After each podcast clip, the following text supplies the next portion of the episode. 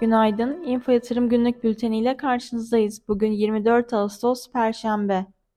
Bu haftanın yurt içi taraftaki en önemli veri akışı Merkez Bankası'nın faiz kararı bugün açıklanacak. Seçim sürecinin sonlanması ardından Türkiye Cumhuriyet Merkez Bankası Başkan değişikliği ile birlikte para politikalarında da farklı uygulamalar gerçekleşiyor. Mayıs ayında heterodoks olarak uygulanan para politikası yerini ortodoks politikaya bırakırken açıklamalar da rasyonelite çerçevesi içerisinde gerçekleşiyor. Haziran ayında 650, Temmuz ayında da 250 bas puanlık faiz artışı gerçekleşip sıkılaşma sürecine devam mesajı veren Türkiye Cumhuriyet Merkez Bankası karar metinlerinde de kademeli sıkılaşma vurgusuna devam ediyor. Ağustos ayında merkezden 250 bas puanlık faiz artırımı bekliyoruz. Bankalara ilişkin yapılan sadeleşme adımları sonrasında banka mevduatları %40 seviyesinden %30 seviyelerine kadar geriledi.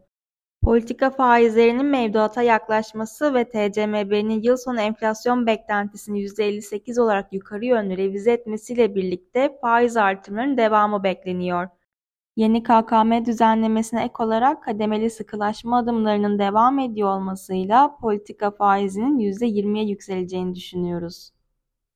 BIST endeksinde kısa vadede 7680 seviyesi pivot seviye olarak 7755, 7910 ve 7985 seviyelerin direnç olarak 7525, 7450 ve 7295 seviyelerini ise destek olarak takip ediyoruz.